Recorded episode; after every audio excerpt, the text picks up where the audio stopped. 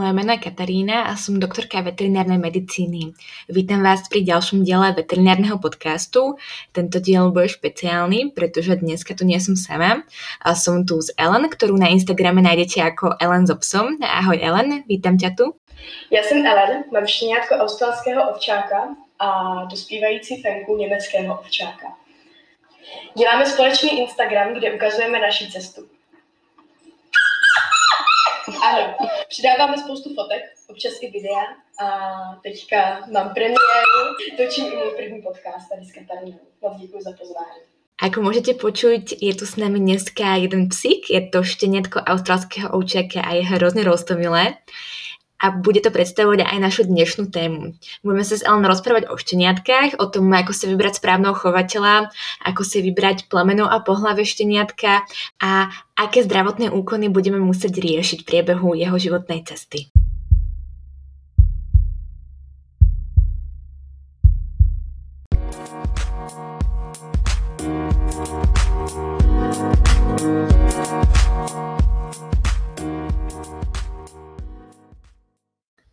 Veľmi často pretresenou témou u majiteľov šteniatok je socializácia bez vakcinácie.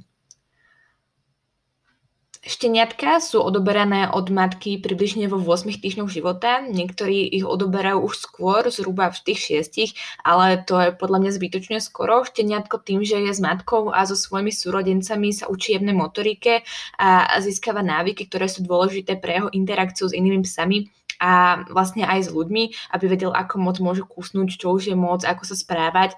Ja by som kľudne počkala aj do 10 týždňov, nenikam spiechať. Toto je väčšinou aj obdobie, kedy šteniatko dostáva prvú vakcináciu medzi tými 6 až 9 týždňami života. Takže keď si ho zoberie nový majiteľ, ešte nemá dokončenú vakcináciu, nemá teda dovyvinutú imunitu voči infekčným chorobám a preto sa majiteľia boja, hlavne parvovírózy Parvovíroza je vírové ochorenie, ktoré sa prejavuje hlavne zvracaním a prújmami. Je to vírus, ktorý sa pomnožuje v rýchle množiacich buňkách, takže napríklad v enterocitoch, v črevných bunkách, taktiež má afinitu na srdce, na myokard. Môže teda poškodiť aj srdečný sval. V mestách by som sa však nebála nejakého prenosu, pretože je tu fenomén, ktorý nazývame ako kolektívna imunita. E, znamená to, že pokiaľ máme vysokú preočkovanosť, väčšinou je to medzi 85 až 95% populácie, tak sa vírus nemá ako prenášať a nemá teda ako cirkulovať a v mestách väčšina klientov si necháva kompletnú vakcináciu. To znamená, že ich očkuje ako proti vstekline, tak aj proti infekčným chorobám. Na dedine by som voči tomu bola trošku skeptickejšia, tam je väčšina populácie psov očkovaná iba proti vstekline, tak teoreticky by tam nejakí patogéni mohli cirkulovať ale pokiaľ sa chce v meste váš psík hrať so susedovým Nerom alebo Rexom, tak by som v tom nevidela nejaký vážnejší problém. Samozrejme, nešla by som so, so šteniatkom bez kompletnej vakcinačnej schémy niekde na kinologickú akciu, na výstavu, alebo keď som dobrovoľník v útulku, tak by som ho nebrala sebou, ale inak sa nemusíte nejak razantnejšie obmedzovať. Jak sa pečuje o zúbky šteniatka? Ohľadne starostlivosti o zúbky treba navykať šteniatko už od malička. Nie je pravda, že to je zbytočné, keďže mu aj tak výpadnú narastú trvalé. Ide o ten návyk. Musíme ho naučiť, aby nás nechalo manipulovať v jeho tlamičke. Takisto je dobré, aby sme naučili aby aj ostatní ľudia mu boli schopní prezrať ústnu dutinu, pretože to je súčasť klinického vyšetrenia a v prípade, že by pes tohto nebol schopný, tak by ho veterinárny lekár musel sedovať alebo prispať čo už je zbytočná záťaž, keďže sme ho to mohli naučiť výcvikom. Takže od malička pečovať o zúbky, mechanické čistenie je najdôležitejšie. Samozrejme môžete pridať aj zubnú pastu. Zubná pasta je chuťovo atraktívna pre psíka. Niektoré sú aj na enzymatickej báze, ktoré pomáhajú rozpušťať zubný kameň. Avšak najdôležitejší je ten kartáček. Buď to také tie silikónové na prst, alebo meká zubná kevka Curaprox. Psíkovia začínajú meniť mliečne zuby za trvalý chrúb zhruba v troch mesiacoch života. Vo šiestom mesiaci už býva väčšinou kompletný chrúb. Pokiaľ zúbok vypadne a je tam trochu krvi, tak sa nemusíte ničoho obávať, je to úplne normálny proces. Ak by ste však videli, že dva zuby zostali na rovnakej pozícii, aj mliečne aj trvalý, tak treba navštíviť veterinárneho lekára, aby mliečný mliečný zúbok vytrhol, pretože by zostali obidvaja na jednom mieste, tak by mohlo dochádzať k deformitám chrupu a skús by nebol fyziologický. To znamená, že by smerovali inak ako majú a tým pádom by sa tam viac usadzoval zubný plak a psík by mal väčší nábeh na rozvoj parodontitídy alebo iných dentálnych ochorení. Jak pečovať od drápky? O drápky sa tiež musíme starať už od malička o šteniatka, musíme ho naučiť, aby bolo v kľude, keď mu striháme drápky. Tí majiteľia, ktorí majú psíkov s bielými drápkami, to majú oveľa ľahšie, pretože vidno rúžové cievne nervové zakončenia, do tých nemôžeme strihnúť. Keď si drápok predstavíme ako trojuholník, tak všetko, čo je pod tú základňou, môžeme odstrihnúť. Samozrejme, niektoré psíky majú trošku dlhšie tie nervové a cievne zakončenia, a ak zastrihneme náhodou a psík začne krvácať, tak sa to dá zastaviť tlakom alebo existujú také špeciálne prípravky, ktoré zastavia krvácanie. Ak z toho máme strach, tak samozrejme môžete drápky ostrať aj veterinár, ale pokiaľ zoberieme iba trošičku, tak e, je to bezpečné a veľmi nízka pravdepodobnosť, že by sme zastrihli do živého. E, psíkovia, ktorí sú chovaní v mestách, si tie pazuriky obrusujú aj sami, tým, ako chodia po asfalte a napríklad tomu svojmu zastrhujem iba tzv. palce na predných labkách a to je všetko, čo sa týka starostlivosti od drábky. Na jak dlouhé procházky můžu se šteniátkem chodit? Na túto otázku je veľmi ťažké odpovedať nejakým časovým úsekom. Asi ťa nepoteším, ale odpoveď je na primerane dlhé. Ak by som to mala nejak spriemerovať, tak zhruba polhodinové prechádzky sú ešte v poriadku. Je logické, že s malým šteniatkom nepôjdeme na 20-kilometrový výšlap na snežku, aby sme neprekročili jeho fyzické schopnosti. Ja som to robila tak, že keď som mala šteniatko doma, nosila som so sebou na väčšie prechádzky vždy cestovnú tašku a pokiaľ som už videla, že nevládze, tak som ho dala do tej tašky a odnesla som ho naspäť. Samozrejme sa snažíme nepreťažovať kloby, nenútime ho skákať a nenútime ho chodiť na neúmerne dlhé prechádzky. Když šteniatko odčervovať? Šteniatka sa odčervujú už v 10 až 14 dňoch po narodení. Je to preto, že veľmi často sú napríklad škrkavky psie u psov, teda toxocara canis, a škrkavky sa prenášajú už cez, tra, cez placentu v brúšku, teda transplacentárne. V 42.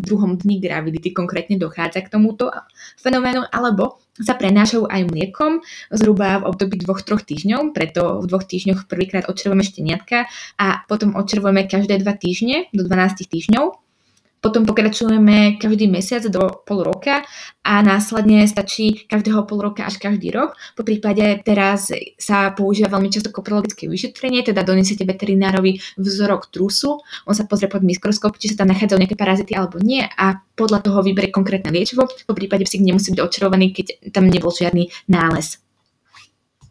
Co mám dělat, když chci změnit krmivo od chovatele? Pokiaľ chceš zmeniť krmivo od chovateľa a jedná sa teda o granulované krmivo, tak je nutné vytvoriť tzv. plynulý prechod.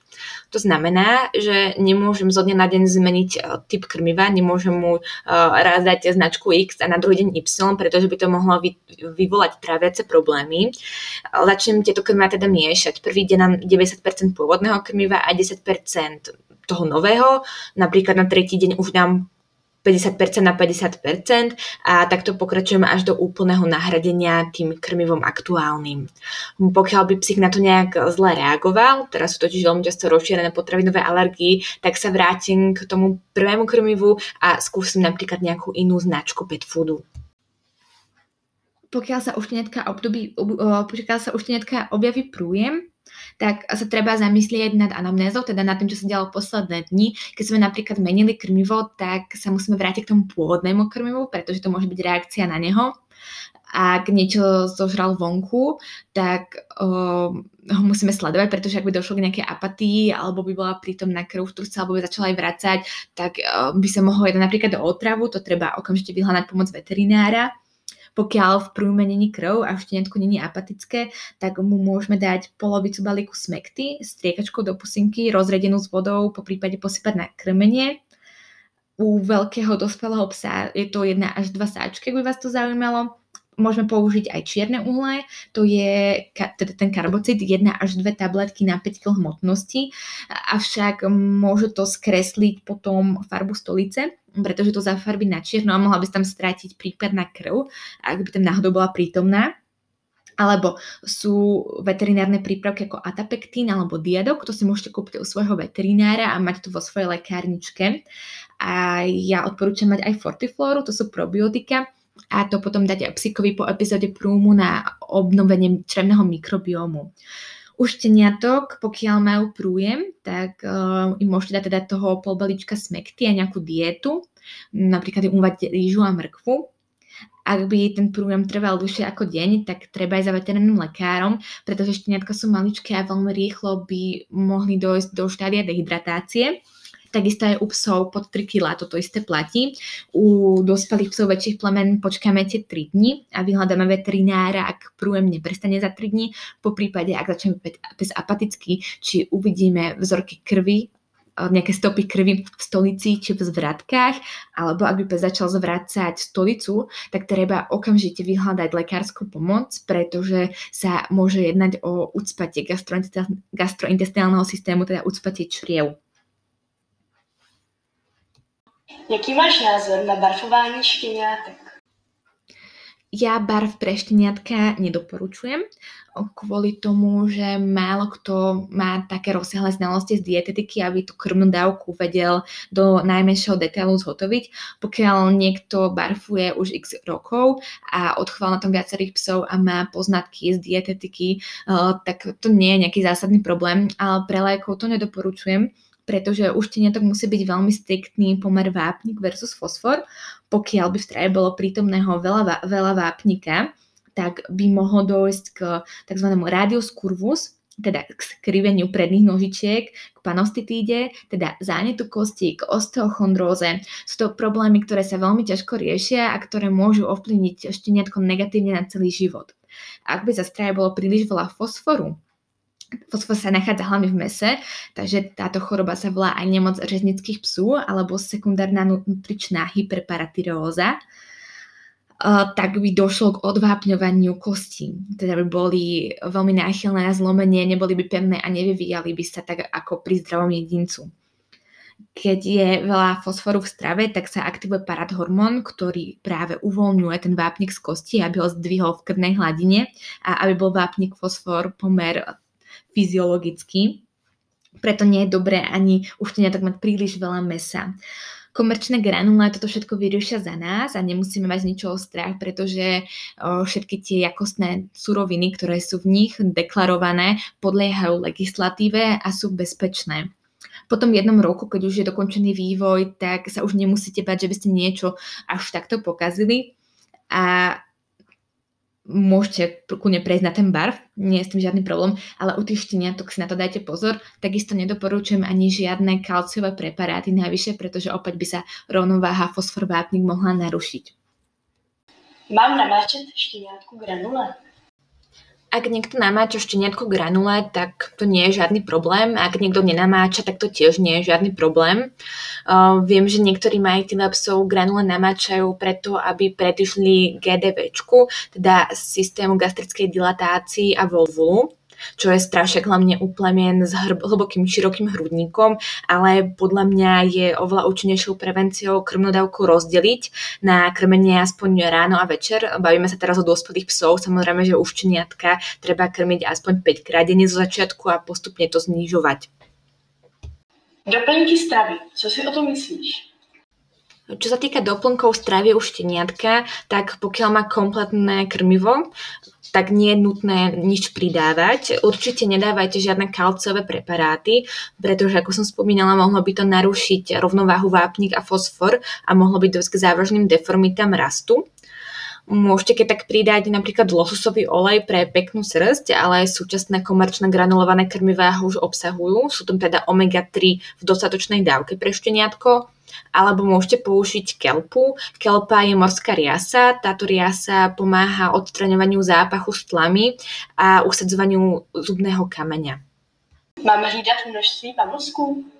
Určite áno, a to nielen u šteniatok, ale aj u dospelých jedincov. Je pravda, že u tých rastúcich je extrémne dôležité dbať na to, aby energetický príjem nebol príliš veľký, pretože to tiež môže negatívne ovplyvniť rast a vývoj.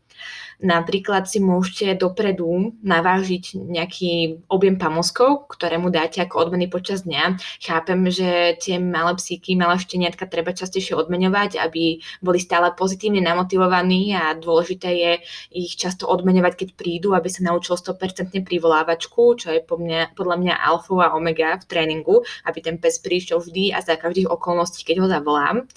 Um, môžete to ešte urobiť tak, že jeho krmnú dávku uh, si rozdelíte na nejakú časť, ktorú mu dáte do misky, aby sa mohol nájsť v kľude a nejakú časť, ktorú si dáte do kapsy a budete ju využívať ako pamusky počas dňa. Týmto spôsobom ho môžete aj stále motivovať jedlom, uh, no na druhú stranu neprekročíte tú energetickú bilanciu, čo je skvelý spôsob. Mám si vybrať radši pejska s průkazem pôvodu alebo bez průkazu pôvodu? Určite psa s preukazom pôvodu. Toto je téma, o ktorej by sme mohli natočiť samostatný podcast a je stále veľmi pretriasaná a mediálne známa. Pes s papierom pôvodu vás nezavezuje k tomu, aby ste museli chodiť na nejaké výstavy alebo aby ste tiež museli mať nejaké chovateľské ambície.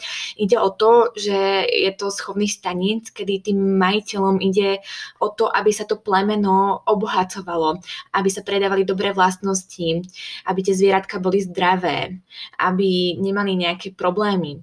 Taktiež s tými zvieratkami chodia na pravidelné zdravotné prehliadky, robia tým som genetické testy, aby sa neprenášali geneticky prenosné choroby, napríklad slepota u kolí, robia im pravidelné rengeny, aby tie psíky nemali nábeh na dyspláziu klubov.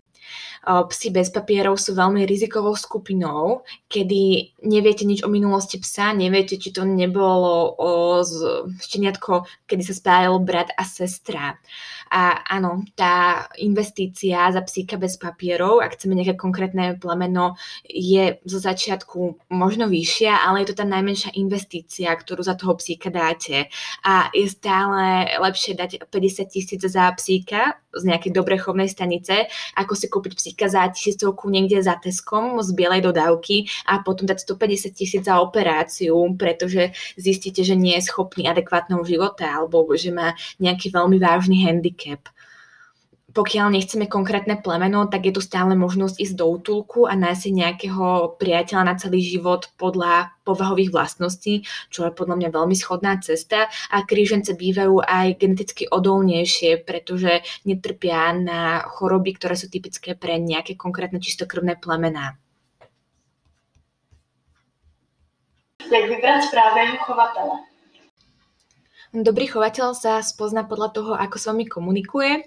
Pokiaľ je ochotný vám ukázať rodičov psíka, pozve vás na návštevu, dáva vám informácie o plemení, informuje vás o tom, ako sa šteniatka vyvíjajú, tak je to na veľmi dobrej ceste. Takisto môžete sledovať nejaké jeho chovateľské kanály, môžete pozrieť jeho facebookové alebo instagramové stránky, jeho web stránku, po prípade sa môžete dostať do kontaktu s ľuďmi, ktorí si brali jedincov z ich chovnej stanice a popýtať sa na to. A ak by sa stalo, že chovateľ by vás nechcel pustiť e, k sebe, a samozrejme neberieme teraz do úvahy súčasnú situáciu, kedy je lockdown a kedy e, je nejaká e, sociálna distancia od ostatných ľudí, ale ak by za normálnych okolností vám nechcel ukázať šteniatka doma, alebo by sa vám nepáčilo, ako sú držané vyskúšané, alebo by sa zdalo, že sú nejaké bázlivé, tak to asi nie je úplne tá správna cesta. No väčšina chovných staníc, ktoré sú registrované a kde sa dá psíky s papiermi, je naprosto v poriadku, takže tam sa nemusíme tak báť, ako keď bereme psa od neznámych ľudí, čo naozaj nedoporučujem. Buď teda, ak chceme plemeno, tak si vybrať psíka s papiermi z chovnej stanice, alebo ak nám nejde o konkrétne plemeno, či nemáme toľko peňazí, aby sme si zaplatili čistokrvného psíka, tak potom vziať psa z útulku, ale stále myslieť na to, že potrebujeme nejakú finančnú rezervu, um, by sme mu zaobstarali všetky nevyhnutné podklady, hráčky, krmivá, vakcinácie, každoročné uh, preparáty proti kliešťom a tak ďalej. Keď sa berieme šteniatko od chovateľa, tak sa môžeme prehliadnúť, môžeme sa pozrieť, že či má čisté očička, či tam je prítomný nejaký hníz, ktorý by z nich vytekal, či má čistý análny otvor, či nie sú v srsti stopy prújmu. Takisto sa môžeme pozrieť do srsti najlepšie na brúško, či tam nie sú prítomné blžky, kde by sme videli ako také malé čierne tečky ale v chovnej stanici, kde sú teda tie psíky s preukazom pôvodu, by sa vám nestalo, že by vám dali nejakého chorého jedinca snažíme sa vybrať si nejaké šteniatko, ktoré má záujem o okolie, ktoré není bázlivé, ktoré skúma, ktoré je aktívne a ktoré je primerane veľké oproti ostatným šteniatkám z vrhu. Radši pejska alebo fenku? To už záleží na každom budúcom majiteľovi, na aký účel si toho psíka berie a čo od toho očakáva. Mm, niekedy sa hovorí, že keď je pes opačného pohľavia ako majiteľ, napríklad holka a pes samček, alebo teda kluk a fenka, tak to je taký bližší vzťah, prirovnávajú to k manželstvu. Ja som mala fenky, mala, mám teraz aj psa a úplne v tom nevidím nejaký veľký rozdiel. Um, skôr, čo musíme mať na pamäti je to, že fenka sa bude dvakrát do roka hárať, kedy ju musíme strážiť a pes bude utekať za háravými fenami, čo môže byť vlastne väčšina roka, pretože tie fenky nemajú nejaké zosynchronizované cykly, že by sa všetky hárali prvý týždeň na podzim, čo môže byť trochu nepríjemné, ale inak tam nejaký väčší rozdiel nie je. Jaký máš názor na kastraci? Určite doporučujem všetky nechovné jedince kastrovať. U tých psov samečkov je to na zváženie, ale čo sa týka uh, feniek, tak určite kastrovať, pretože ak fenku vykastrujeme pred prvým háraním alebo po ňom, uh, tak to zníži pravdepodobnosť výskytu karcinomu mliečnej žlázy až o 99%. A takisto pokiaľ by sme teda aj kastrovali vo vyššom veku, tak je to stále prevencia piometry, čo je hnisavý zánet delohy. A je to veľký strašiak majiteľov fien, pretože je to častokrát spozorované až v poslednej chvíli a môže to končiť sepsou, teda veľmi veľkou bakteriémiou. Baktérie sa dostanú všade do tela a to zviera môže skolabovať a zomrieť, takže to vôbec nie je sranda a podľa mňa je stále viac neprirodzené nechávať ten cyklus prebiehať na prázdno, ako to zviera dať vykastrovať. U samcov psov zabraníme, aby utekal za fenami, ako vykastrujeme a taktiež sa vyhneme tomu, aby dostal nejakú pohľadne prenosnú chorobu a malo by to teda trochu sklidniť aj jeho povahu a nemal by tak inklinovať napríklad k bitkám s ostatnými zvieratami, ale toto sú už také jemné individuálne zmeny, ktoré sa nedajú úplne generalizovať. Ja teda veľmi ďakujem Ellen za to, že mi pomohla natočiť tento podcast. Bolo to veľmi milé pre zmenu nahrávať s niekým, namiesto toho, aby som sa tu rozprávala sama do mikrofónu a dúfam, že možno spolu spracujeme ešte niekedy ďalší.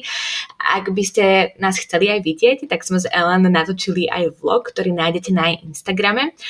Je tam ako Ellen s obsom, takže doporučujem ju sledovať. A ak by ste mali nejaké ďalšie otázky, tak kľudne píšte na Instagram veterinárny podcast. Budem sa tešiť na budúce. Ahoj!